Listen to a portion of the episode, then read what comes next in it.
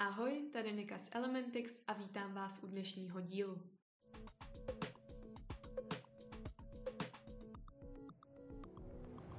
Dnes jsem jako téma vybrala emoce, protože jsou naší neoddělitelnou součástí a přesto se spoustu lidí neumí se svými emocemi vypořádat, nebo se dokonce trefit do té, kterou zrovna prožívají.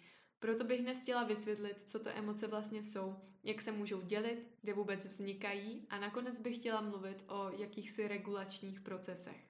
Tohle téma je mi hodně blízké, protože já sama jsem se delší dobu učila a samozřejmě ještě stále učím rozeznávat, jak se cítím, jak své emoce prožívám, jakou mají intenzitu a jak s nimi vlastně naložit, protože jsem měla, tendenci některé negativní emoce potlačovat a spíš jsem se vždycky soustředila na emoce druhých a ty svoje upozaďovala.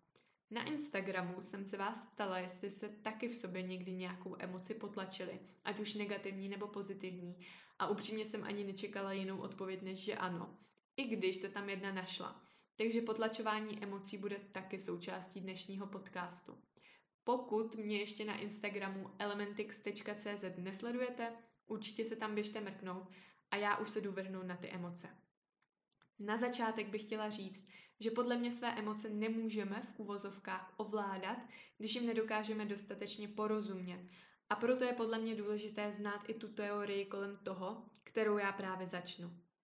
Dodnes není vytvořená jedna univerzální definice, na které by se shodli všichni odborníci, protože přesně specifikovat pojem emoce je docela náročný.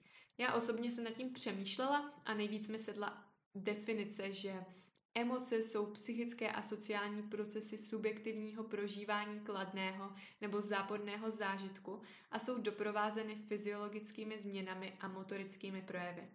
Ale úplně laicky bych to řekla tak, že emoce nás zkrátka provázejí tím, jak se cítíme, že jsou projevem toho, co se v nás odehrává. Spíš než to emoce jsou, je podle mě důležitější zabývat se tím, jak se u nás projevují, jak je vnímáme a chápeme a jak s nimi pracujeme. Když se podívám na jejich charakteristiku, tak nejzákladnějšími rysy je určitě jejich citlivost a proměnlivost. Jsou taky, jak už zaznělo, subjektivní, protože stejná situace u mě může vyvolat jinou emoci nebo jinou intenzitu dané emoce než u někoho druhého. Jsou spontánní, spouštějí se samovolně a těžko je ovlivníme rozumem, protože emoce už jsou tu 200 milionů let a spouští je vlastně limbický systém, na rozdíl od vědomého myšlení, které je tu tak 200 tisíc let. Takže emoce jsou a vždycky budou rychlejší než náš rozum, ale to neznamená, že se s nimi nedá pracovat. Další jejich vlastnost je určitě aktuálnost, protože emoce na nás přijdou bezprostředně po události nebo i po vzpomínce na ní, což se nám ne vždycky úplně hodí, ale je to tak. Jsou předmětné, což logicky znamená, že se vždycky vztahují ke konkrétní situaci, zážitku nebo vzpomínce. Emoce se taky vyznačují polaritou, dělí se na libé a nelibé, ale jednoduše na pozitivní a negativní, i když jsou situace, které v nás mohou vyvolat takzvané ambivalentní pocity, což jsou pocity nebo emoce smíšené. Když to uvedu na příkladu, tak si třeba představte, že získáte perfektní práci v zahraničí. Na jednu stranu jste štěstím bez sebe, ale na tu druhou stranu prožíváte i smutek, protože to vyžaduje, abyste se odstěhovali a vy tu máte rodinu, přátelé, třeba i přítele, zkrátka své zázemí. Zkuste popřemýšlet, jestli už jste někdy takové smíšené emoce zažili. Jsou taky iracionální a proto se nám častokrát vytváří rozpor mezi tím, co cítíme a naším rozumem, který to nějakým způsobem hodnotí a to určitě každý známe. Dál mají emoce vliv na naši paměť, protože emotivní zážitek si daleko lehčí zapamatujeme. To mi určitě můžete potvrdit. Ale hodně silná emoce naopak může zapamatování zhoršit. Každopádně o vytěsnění se budeme bavit až později. Tím, že nás emoce vedou ke vštípení nějakého zážitku, tak nás připravují k jakési mm, adekvátní reakci na konkrétní situaci, třeba strach nás připravuje na nebezpečí. A díky tomu u nás dojde k seberegulaci a k uspořádání hodnot. Takže emoce podle délky a intenzity dělíme na afekt, což je hodně intenzivní, ale za to krátkodobá emoce, která v nás hodně rychle vznikne, celá nás úplně ovládne, takže máme docela bouřlivý průběh toho afektu a my v tu chvíli ztrácíme racionální kontrolu nad naším jednáním. Asi každý jsme někdy afekt zažili buď u sebe, anebo u někoho jiného, takže víte, co si pod tím představit. Další je tu nálada, která má zase naopak slabší intenzitu, ale dlouhodobější trvání. Je to takové emoční klima a ovlivňuje naše myšlení i naši pozornost, motivaci a paměť. Navíc, na rozdíl od emocí jako takových, postrádá nálada objekt. Je nezáměrná a ta absence objektu je zvláště vidět, když si všimneme některých tvrzení, které se vztahují k naší náladě, kdy se tam často objevují výrazy jako všechno a nic. Například, když říkáme nic mě nebaví, nebo všechno mě štve, nebo všechno je na nic. Každopádně i u nálady můžeme rozumět její příčině, kdy mohla vzniknout na základě nějaké emoce, která ten objekt měla. No a nakonec tu máme vášeň nebo dlouhodobý citový vztah. Eh, často nás a naše jednání ovlivňuje úplně celé a váže se ke konkrétnímu člověku nebo mazlíčkovi, ale klidně i k aktivitě nebo nějaké ideji. Druhé a poslední dělení emocí, které tady bych chtěla zmínit, je na vyšší a nižší emoce, kdy ty vyšší souvisí s morálkou, etikou, jsou uh, ovlivňovány společností, uh, což může být například cit pro spravedlnost, empatie, o které teda ještě budu v průběhu dnešního dílu mluvit, altruismus a tak dále. No a ty nižší jsou ty základní a zahrnují klasické emoce, jako je vztek, strach, smutek, radost, přijetí, důvěra a další. Většina psychologů ale říká, že jsou čtyři takzvané primární emoce a těmi by měly být radost, hněv, strach a smutek a ty ostatní emoce jsou prý odvíjeny od tady těch základních. V mezilidských vztazích ale hrají nejdůležitější roli sociální emoce, které bývají označovány jako biologicky nepodmíněné, vznikají převážně jako reakce na srovnání chování a jednání vůči druhým lidem a je to láska, stud, vina, žádlivost a závist.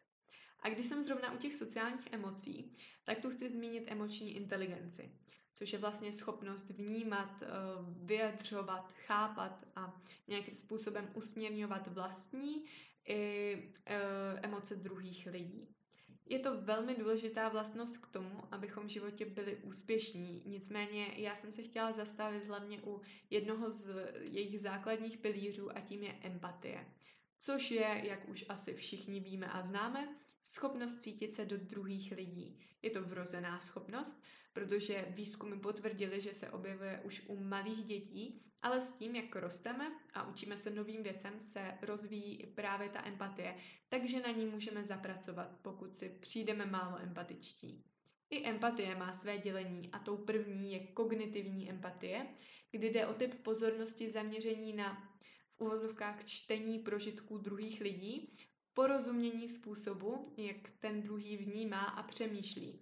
Je to proces aktivního a opravdu vědomého zájmu od druhého člověka a umění se podívat na svět jeho očima.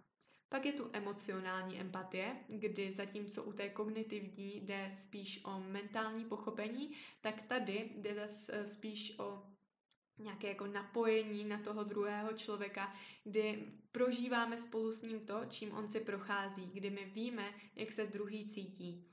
Je to proces, který se spouští automaticky a spontánně. No a nakonec tu máme empatickou účast. U prvních dvou typů můžeme sice rozumět tomu, co si druhý myslí a rezonovat s jeho světem, přesto se v nás ale nemusí objevit soucit a projevení péče od druhého. Empatická účast má patrně své kořeny v naší rodičovské roli, respektive v okruzích nervové soustavy, které jsou zodpovědné za přirozenou péči o potomky. Pokud jste někdy viděli teorii velkého třesku, tak Sheldon je nádherná názorná ukázka toho, co není empatie. K tomu, abyste empatii v sobě rozvíjeli, musíte projevit skutečný zájem o druhé nebo třeba o konkrétní osobu, kdy opravdu budete schopni otevřeně naslouchat a i třeba si necháte vysvětlit, jak se daná osoba cítí. Pak si to bojíte, spojíte s tím, co už jste zažili a i když jste takovou situaci nezažili, jakože nezažili, protože nikdy nemůžeme přesně vědět, čím si ta daná osoba prochází ještě v souvislosti se všemi okolnostmi kolem. Ale velmi pravděpodobně můžeme uh, poznat, uh, nebo velmi pravděpodobně jsme už někdy zažili takovou emoci, kterou si zrovna ten člověk prochází a proto nám to dovolí vlastně s ním soucítit. Každopádně já jsem se především chtěla zastavit a upozornit na jednu věc, a to je emoční vydírání. Jsou lidé, kteří jsou bohužel schopni naší empatie a zájmu od druhých využít a emočně nás vydírat. Poznáte to většinou tak, že se u vás snaží vyvolat pocity viny za něco, pocity zodpovědnosti za jejich emoce nebo emoce někoho jiného. Chci upozornit na to, že my neneseme zodpovědnost za emoce druhých lidí a neměli bychom se nechat od někoho vydírat. Naše emoce jsou naše volba, nebo spíš respektive to, jak se k ním postavíme a jak s nimi naložíme, je naše volba. A stejně tak je to i volba těch druhých lidí. Proto pokud někdo máte v okolí osobu, která vás emočně vydírá, nepropadejte tomu.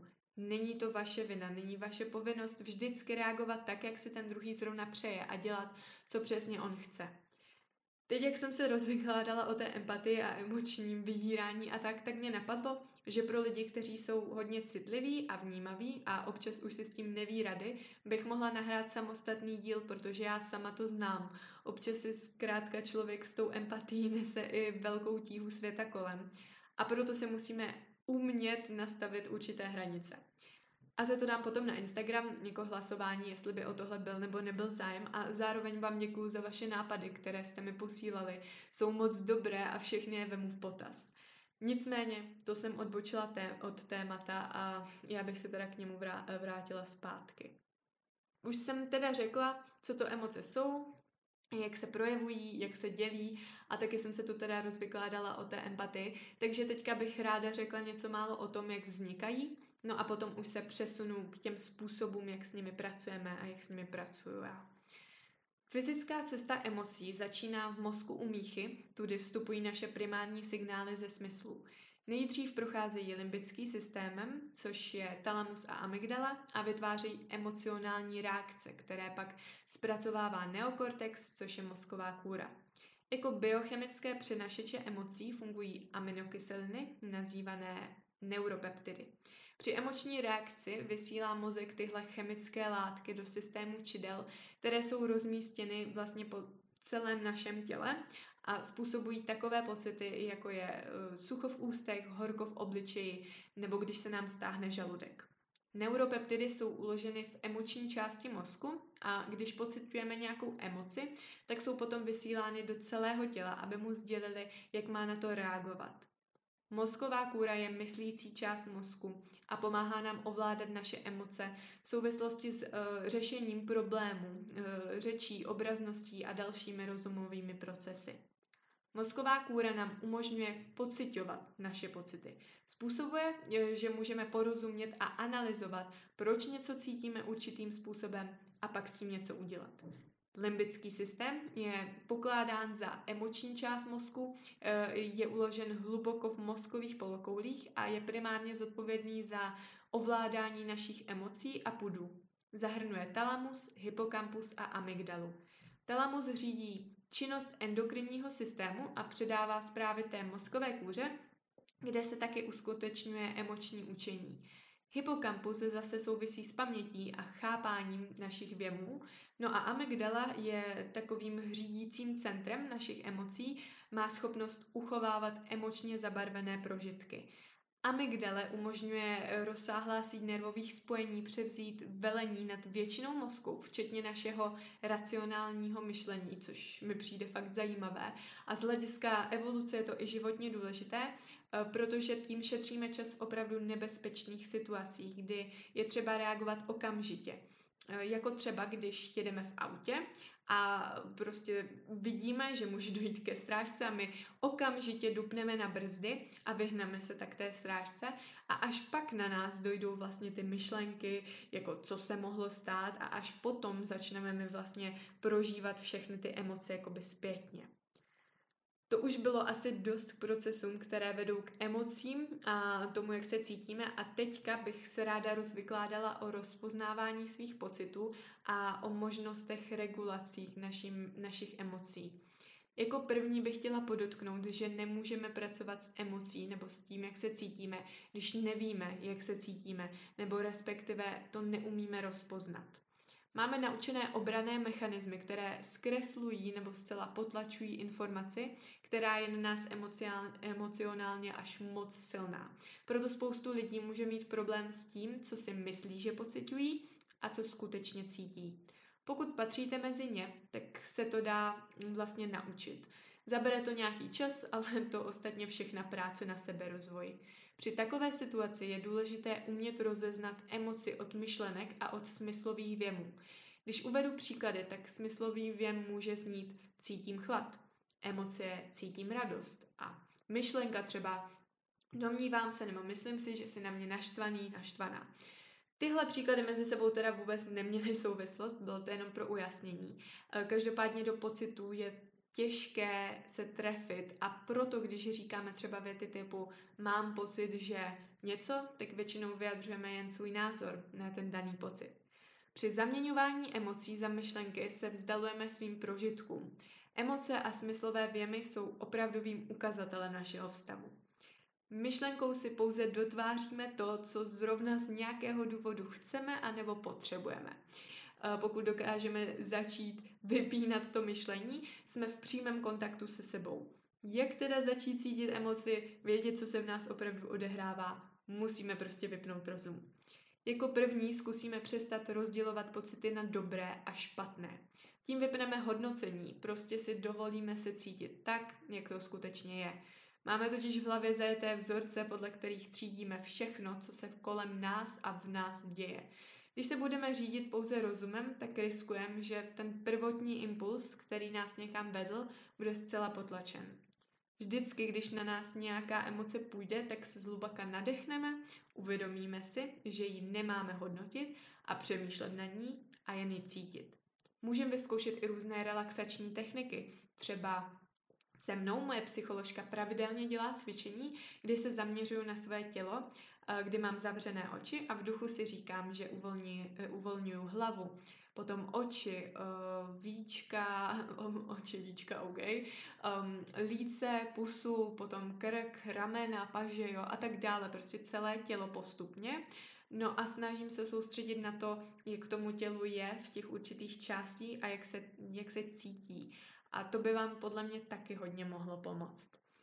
No a teď k těm regulačním možnostem. Nejdřív se chci bavit o technikách, které máme mm, vlastně tendenci používat a poté přejdu teprve k těm, které jsou za mě opravdu efektivní a i popíšu, jak se s emocemi vyrovnávám já.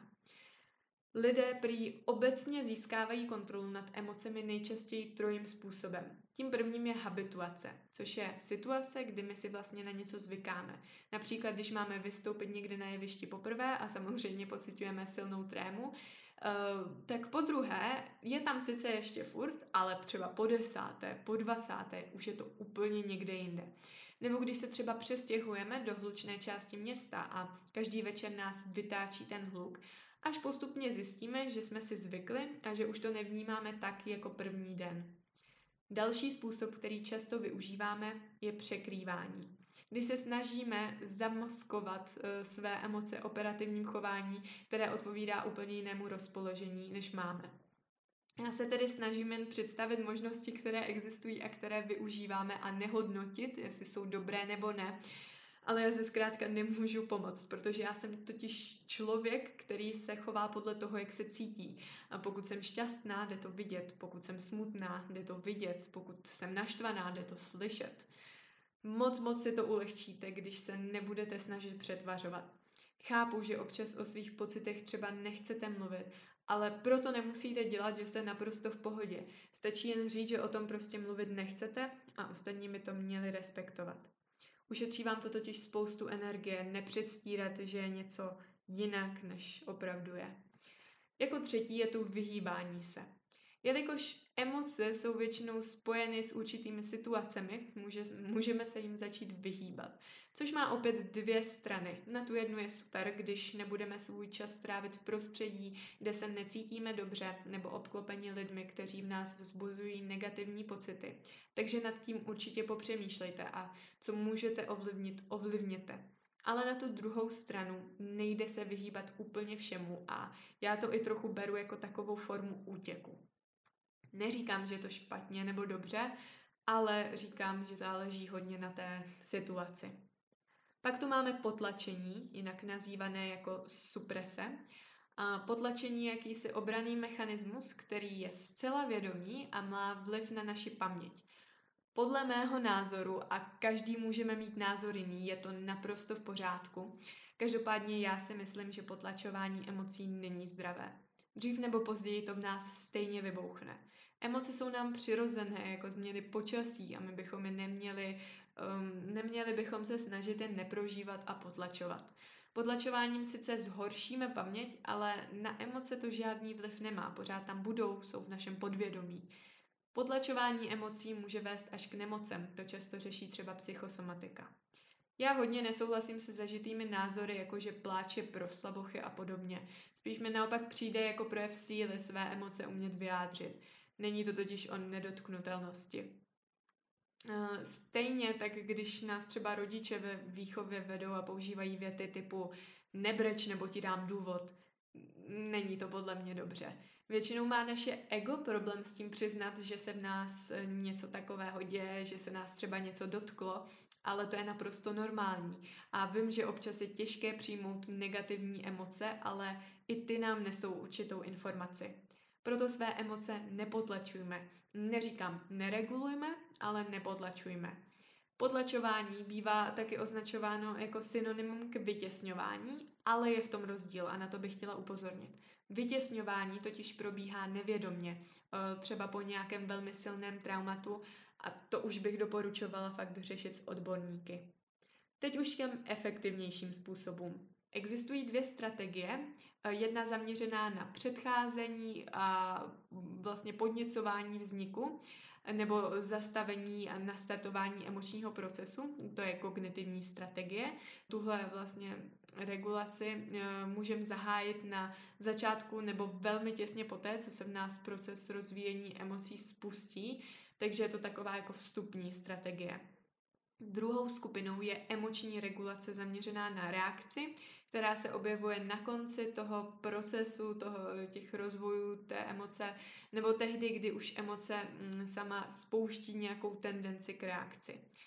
Tyhle strategie se nazývají výstupní, neboli ty jsou prostě zaměřený na tu mm, reakci na již probíhající emoci. E, taky jinak je to behaviorální strategie. S tímhle slovíčkem mám fakt velký problém.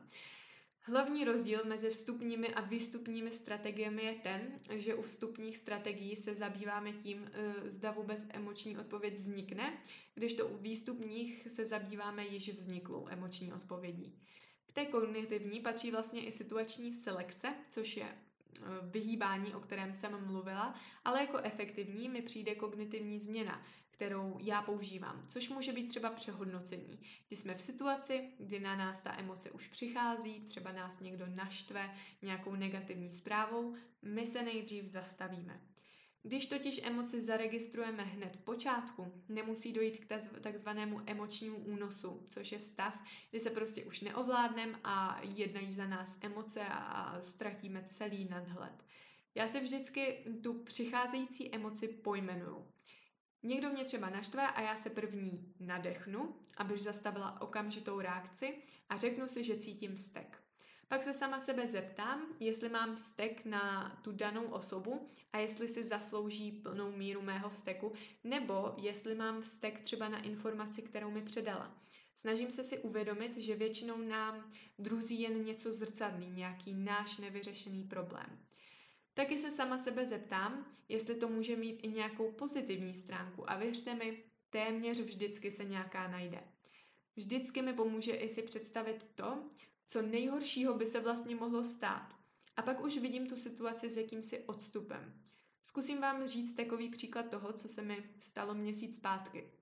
Měla jsem narozky a kvůli celé téhle situaci ohledně covidu jsem musela zrušit prostě tu oslavu. No a v ten den jsem se cítila hrozně sama, i když za mnou na chvíli se stavila moje kamarádka. A měla jsem tendenci k ruminativnímu myšlení, což je neustále přemítání, které nám nedá nic nového. Jako, že jsem doma, venku je hnusně, já mám narozeniny a doba je taková a maková a jsem sama a takhle jsem si to nepředstavovala a tak dále. Pak mi napsal můj přítel, že se to třeba ještě změní a já hned v afektu reagovala jako, že a jak by asi mohlo. No a ta otázka mi dala obrovskou svobodu. Uvědomila jsem si, že je moje volba, jak se budu cítit. Buď se budu soustředit na to, že jsem mohla mít oslavu a tohle tamto, nebo si ty narozeniny užiju i sama. Je to přece můj den a hlavně bych to měla oslavit sama se sebou. Takže jsem si pustila písničky, prohlížela jsem si fotky od dětství až po současnost a naraz jsem byla hrozně šťastná. Zkrátka jsem přehodnotila celou situaci a našla možnost, jak si ji užít i v rámci limitu, které jsem měla. Ne vždycky se to povede na poprvé a to je úplně v pohodě. Navíc tohle byla taková naší situace, takže u těch, u těch těžších je to komplikovanější, ale jde to. Nejdřív prostě trénujte zaregistrování té dané emoce a pojmenování toho, co cítíte a nadechněte se.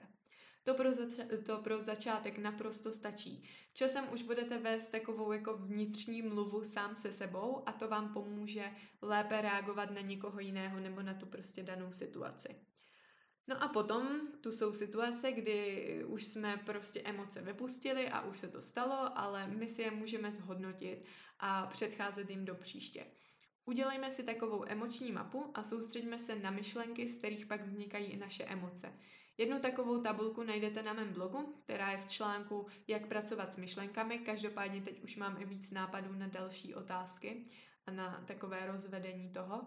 První si vždycky popíšu tu situaci, kde s kým uh, jsem byla a co jsem dělala a tak. Pak začnu přemýšlet nad tím, jaké emoce ve mně ta situace vyvolávala a jaké myšlenky jsem u toho měla, jestli byly ruminativní a ještě jsem si ty emoce vlastně sama zhoršovala, nebo jestli už dělám pokroky a zastavila jsem se, nadechla a začala přehodnocovat. Taky zkouším přemýšlet, jestli mají situace, které prožívám něco společného, po případě co a jak to můžu řešit. Pak si zkusím napsat, jak si představuju svoji reakci na příště, na příští podobnou situaci a v té si to zkusím uvědomit. Zázrakem jsou pro mě fakt otázky. Vždycky se zeptám, jak můžu změnit to, jak se cítím. A nehledám hned jednu danou odpověď, protože tím už si zase vytváříme limity. Nechávám své hlavě prostor na vytvoření několika možností a zároveň tím odváním pozornost od intenzity té dané emoce je hrozně důležité si uvědomit, kdy a do jaké míry chceme své emoce regulovat a v jakých situacích je to vhodné a v jakých bychom zas naopak je měli nechat projít a emoce jsou nám prostě přirozené a my bychom se jich neměli bát a ani se prostě nejde jich zbavit. My to můžeme jen nějakým způsobem zmírnit. Tím já už bych dneska skončila. Určitě to není poslední podcast na tohle téma, protože je hrozně obsáhlé a navíc mě děsně baví, takže se určitě v budoucnu těšte na další. Ale já hlavně doufám, že to bylo srozumitelné a že vám to nějakým způsobem pomohlo. Budu moc ráda za jakoukoliv zpětnou vazbu, za sdílení a za vaše techniky, jak pracujete s emocemi vy. Děkuji moc za pozornost a já se těším u dalšího podcastu.